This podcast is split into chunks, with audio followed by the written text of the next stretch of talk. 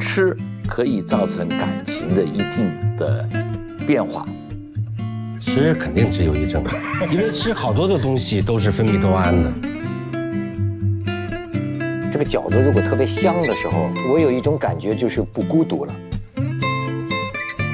因为你没有老友、老酒、老地方，你其实很难肯定自己已经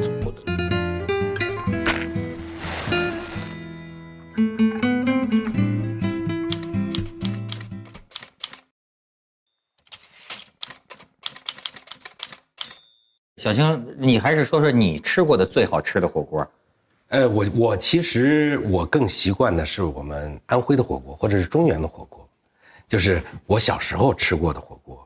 它实际上是把食材都做好了，放在里面，也叫一品锅。胡适也爱人，胡适爱请人吃这锅一品锅。哎，李鸿章就叫大杂烩。对，他们那个大数据排的说中国这个前三位的火锅，第一个当然是四川重庆那边的火锅，嗯。呃，第二个就是北方涮锅，嗯。就是这个涮羊肉。呃，涮羊肉，呃，第三个叫什么来着？广东那边的啊，打打边炉，打边炉，嗯，哎，这就是什么？粥底锅。啊，粥底锅，嗯。哎，你觉得你的最爱你你个人除了你们家乡的之外，你最爱哪个？那还是重庆火锅，因为重庆火锅是最亲民的，就是是老百姓最吃得起的。我第一次去重庆哈吃那个那火锅，那那个比较有意思，没见过，咱北方人。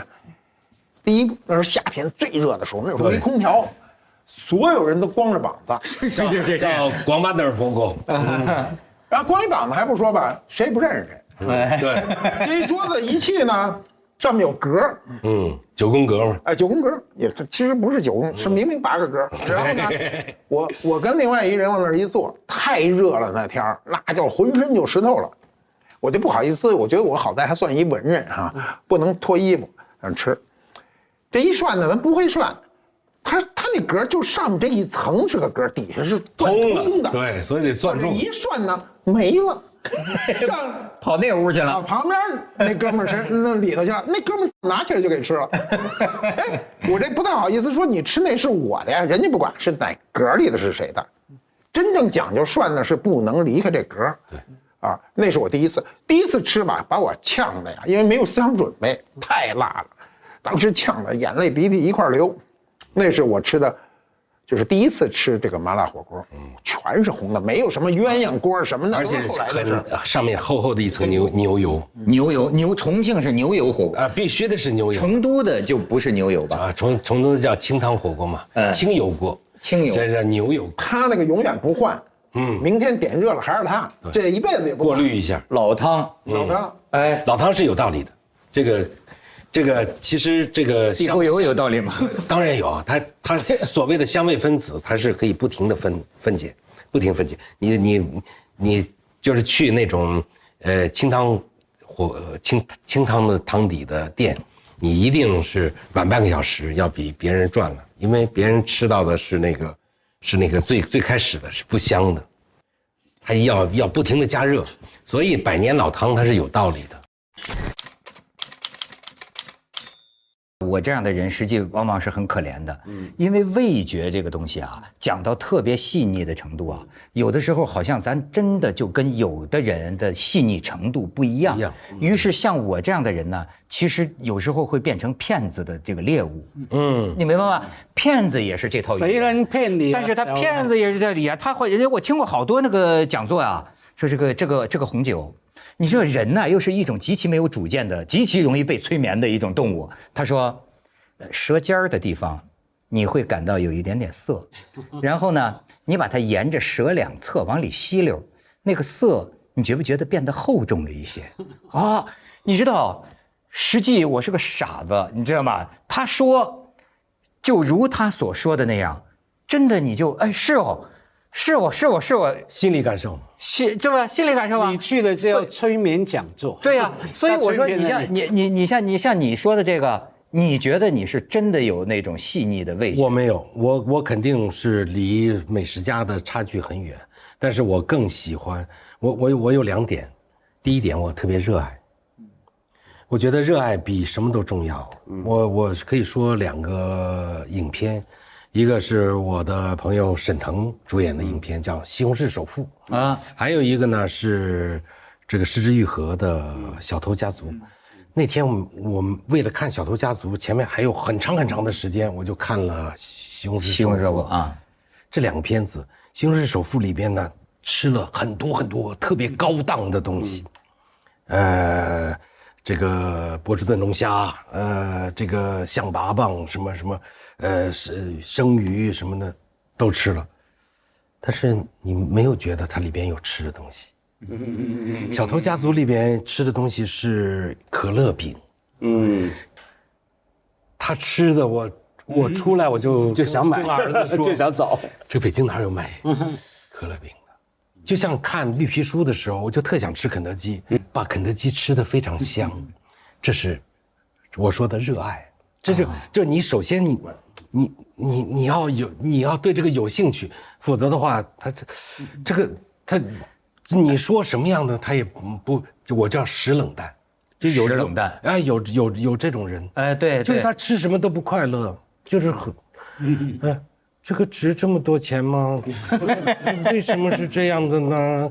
他他他他真的不快乐，他或者说他这个我标一个价，这个是嗯、人均八十块钱，这个有面儿，啊，你那个人均三块钱没面子，我就比你吃的高级。他是靠这种心理的这个这个暗示。暗示，对了。但你就像你说那个稻香村，嗯，也对哎稻香村就是这样嘛，就是我我可能吃着我觉不不觉得好吃，但是我的日在日本留学的朋友或者是到日本的朋友，他们每次去带回去都要都吃着都很很感动，很感动。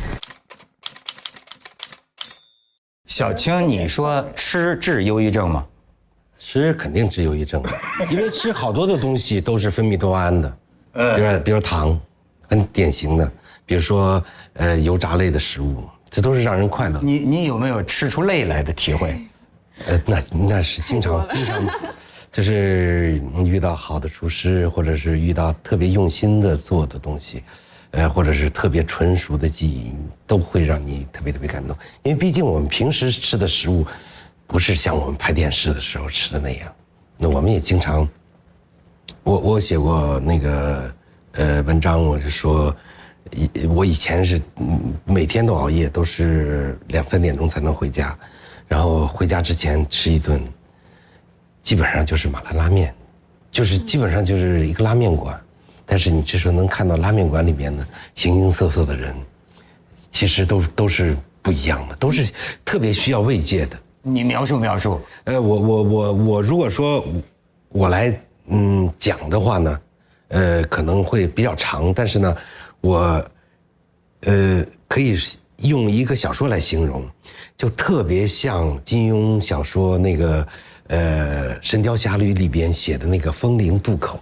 我像第一次听到别人说杨过的事迹的时候，就是就大家都围围聚在这儿，感觉都回不了家了，都是被被这个工作的压力压在这儿，呃，在你就会觉得，尤其是北京的冬天的时候，外面要再下点雪，你就觉得真是的，每天会路过一个这样的风陵渡口。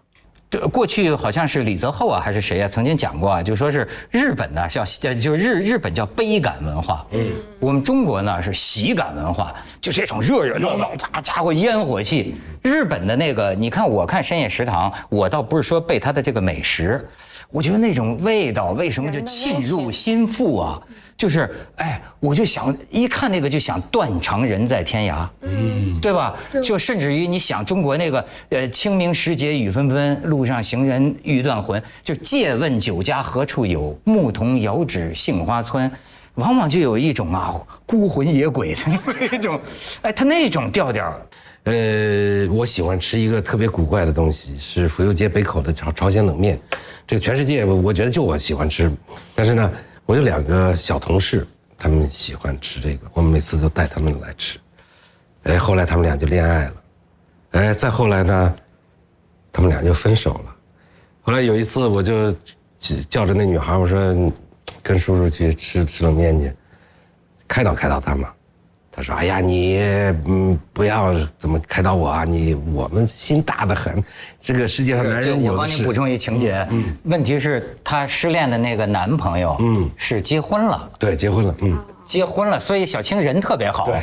她想着安慰安慰这个女的，嗯，对对对，结结果到了那儿，刚吃第一口，他就吃不下去了，他就放在那儿，然后看着我觉得不太不太合适，然后又努力的去吃，然后就抬不起头，眼泪就掉到冷面的碗里了，然后就他就成了祥林嫂了。啊，然后就是就是，但是他不是说他怎么离不开这个男孩，他是说这块牛肉是当年他最最喜欢吃的。哎呦，我的这个啊，以以以前我不吃什么，他都把呃的呃他不吃泡菜都把泡菜给我什么的，哎，就说这些。哎呀，然后回去的路上，他就很决绝的跟我说了一句话，说陈老师以后。您再吃冷面，您自己吃吧，别再叫我。哎，你你你说这个，我我我我真是联联想起什么叫深夜食堂。我我后来想，我要拍电影，就拍这么一幕。我三十岁的时候跟一个女朋友分手，最后的晚餐不叫最后的宵夜，不叫晚餐，就是宵夜啊，就是两个人就喝酒，不停的喝，哈，然后说了很多话啊，然后呢就打的，哎。我就我我记得那那那那还是一个落雨的那个晚上，那个的士哈就在街上走。后来呢，我说了一声，我说停一下，停一下，停一下，因为呢我有点忍不住了，你知道吗？然后呢，你想象那电影镜头，我后来经常想起这一幕，咵一个的士停下，两边门打开，一男一女，哎，这是恶心还是浪漫？嗯，这是恶心还是浪漫？我前两天看了一个段子，说说在回家的出租车上，我问司机师傅，爱情是什么？师傅看了看我说，吐车上两百。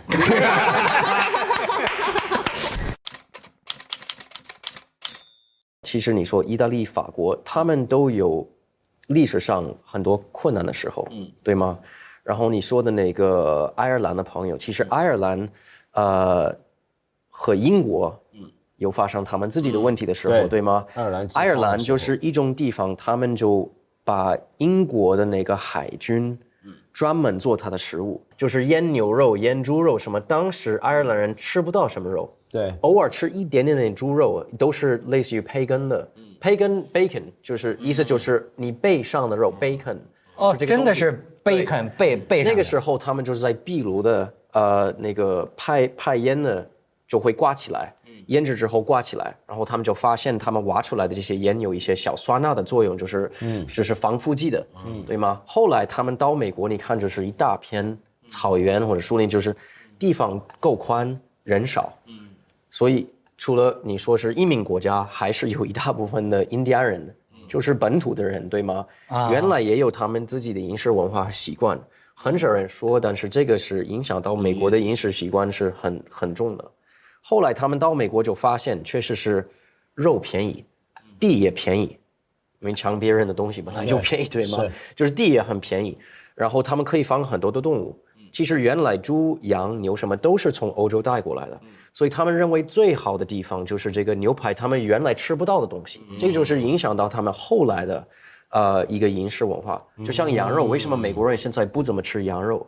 原来英国、美国打仗的时候，他们就是英国要求你所有的衣服原来就是不是棉的，是羊毛，你必须从英国进口的，你自己养这个羊，那就是违法的。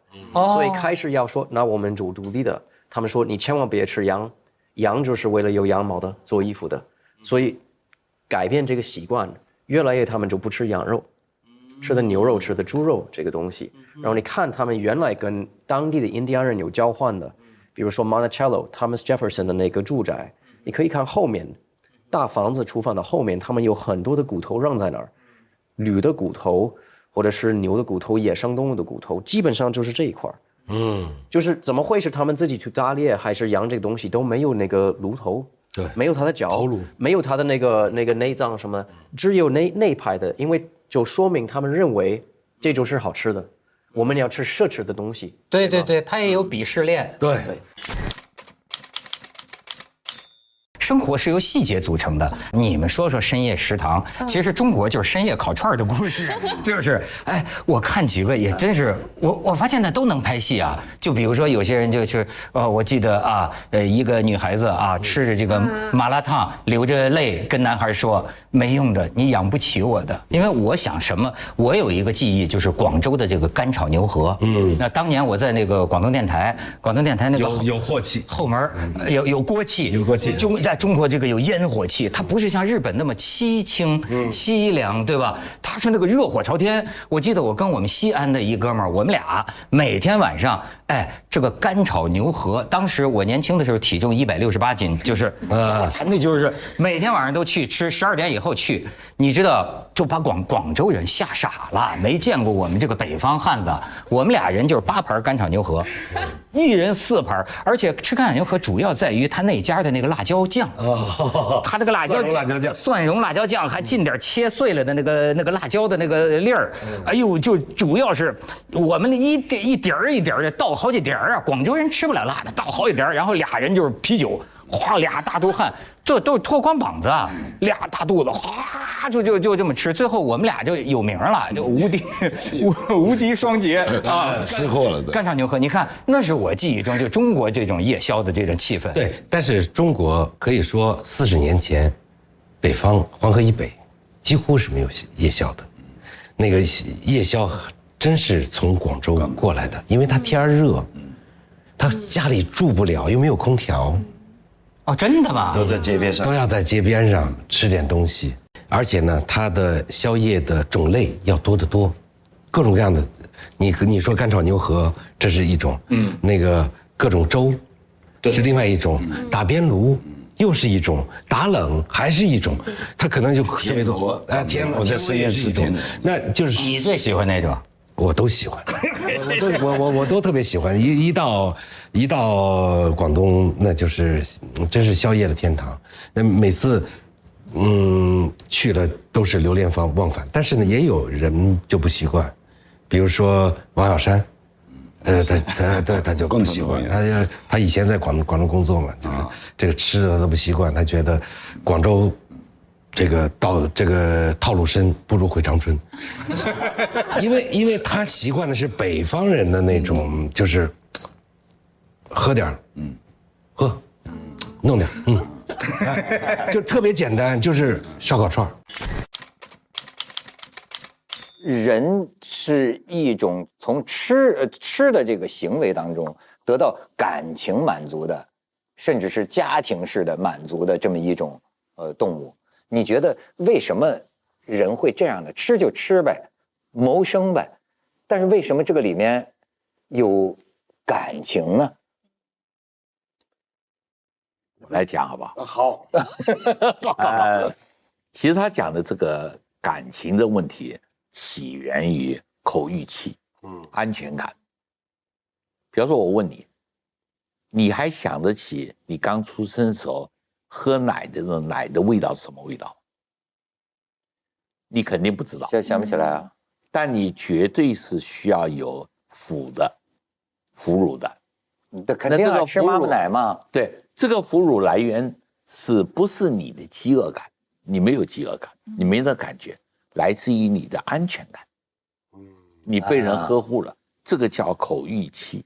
啊，那过后呢，就会来到刚预期。所谓刚预期，就是自我管理能力，嗯就不给你再用尿布了，嗯你可以管理你的排泄了。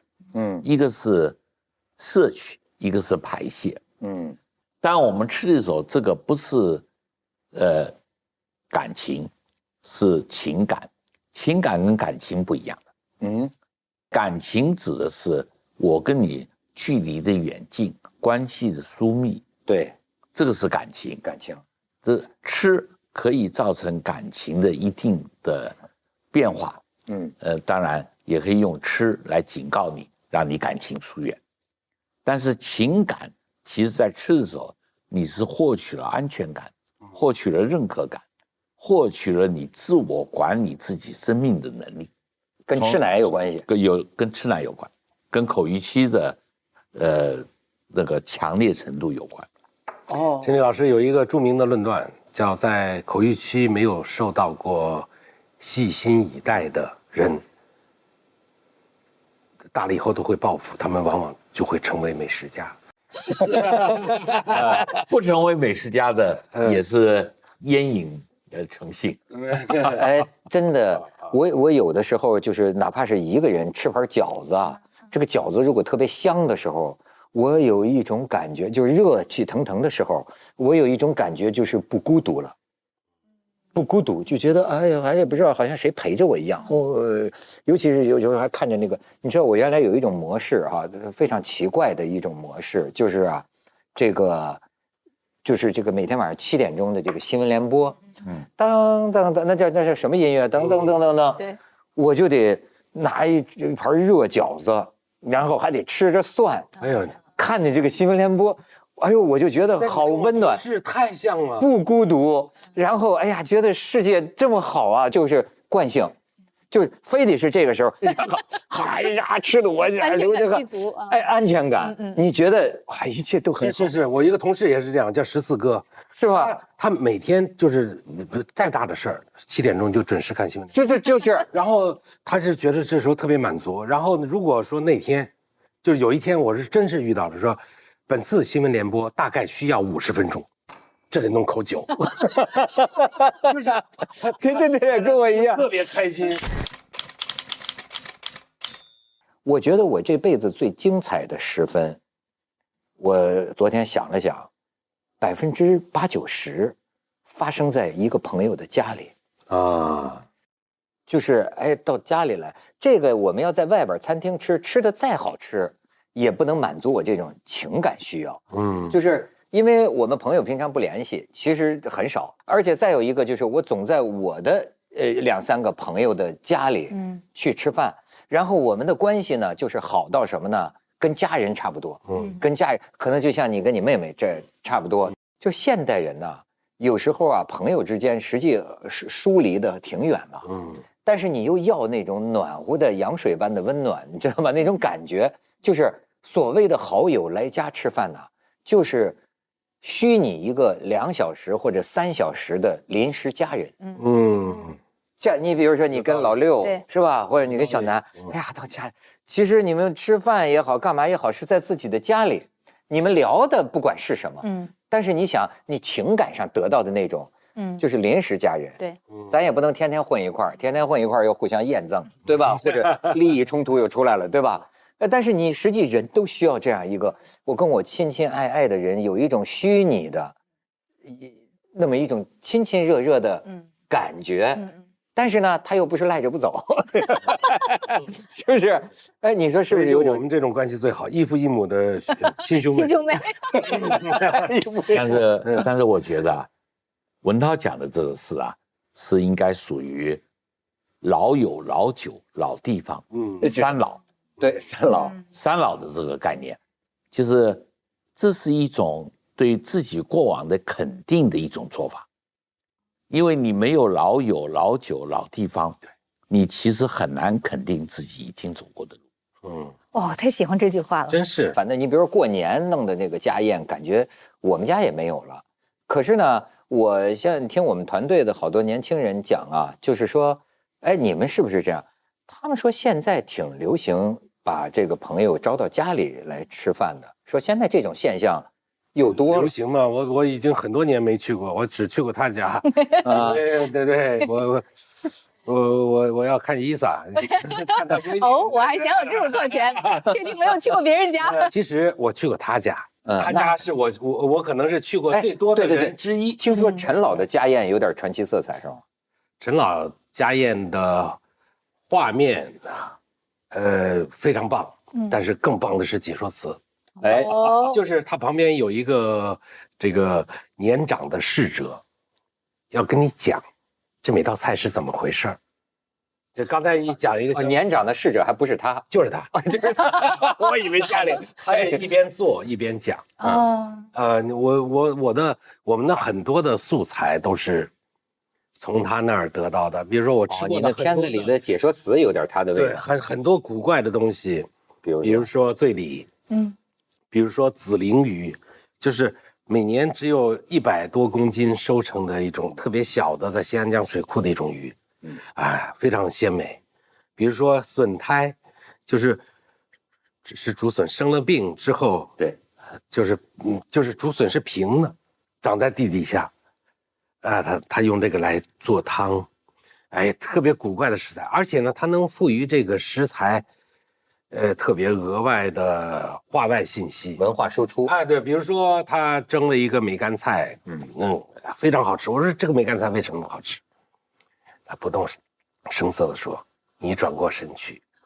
我学他学的特像，你管转过身去，你的背后窗台上 有一个罐子，拿过来。哦，那这个罐子上面呢，呃，有一个碗儿盖着，说我们绍兴人这个做梅干菜叫盘，是一这个这个动词，就是要把它反反复复放到放到里边啊。后来盘珠子那个盘，对对，哦就是，但是它没有包浆，它和那个不一样，它没有包浆。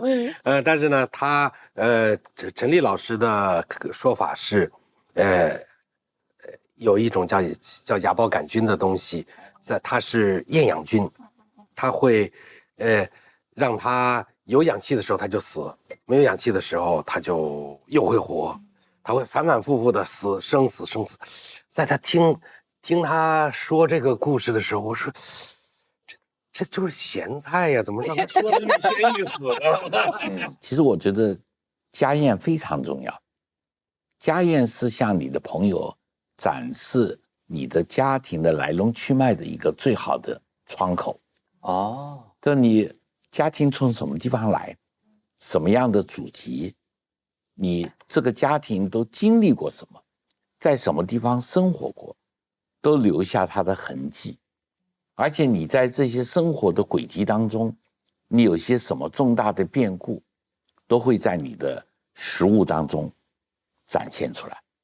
所以家宴其实是一个家庭历史的一个缩影。哎所以能够尝到家宴是非常有幸的一件事。你这个道理是他这个是从做家宴的这个人的地方出发的。我从我我我这个时代，其实我工作的时候，嗯，呃，我可以举一个例子，我做纪录片的时候，九十年代，呃，我去浙江看一个纪录片作者，谈完工作了，他问我晚上吃咱们吃什么，我说都行啊，就是我就我是很期待着，比如说带我去个餐厅啊，吃个什么，他说那你就跟我回家吃吧。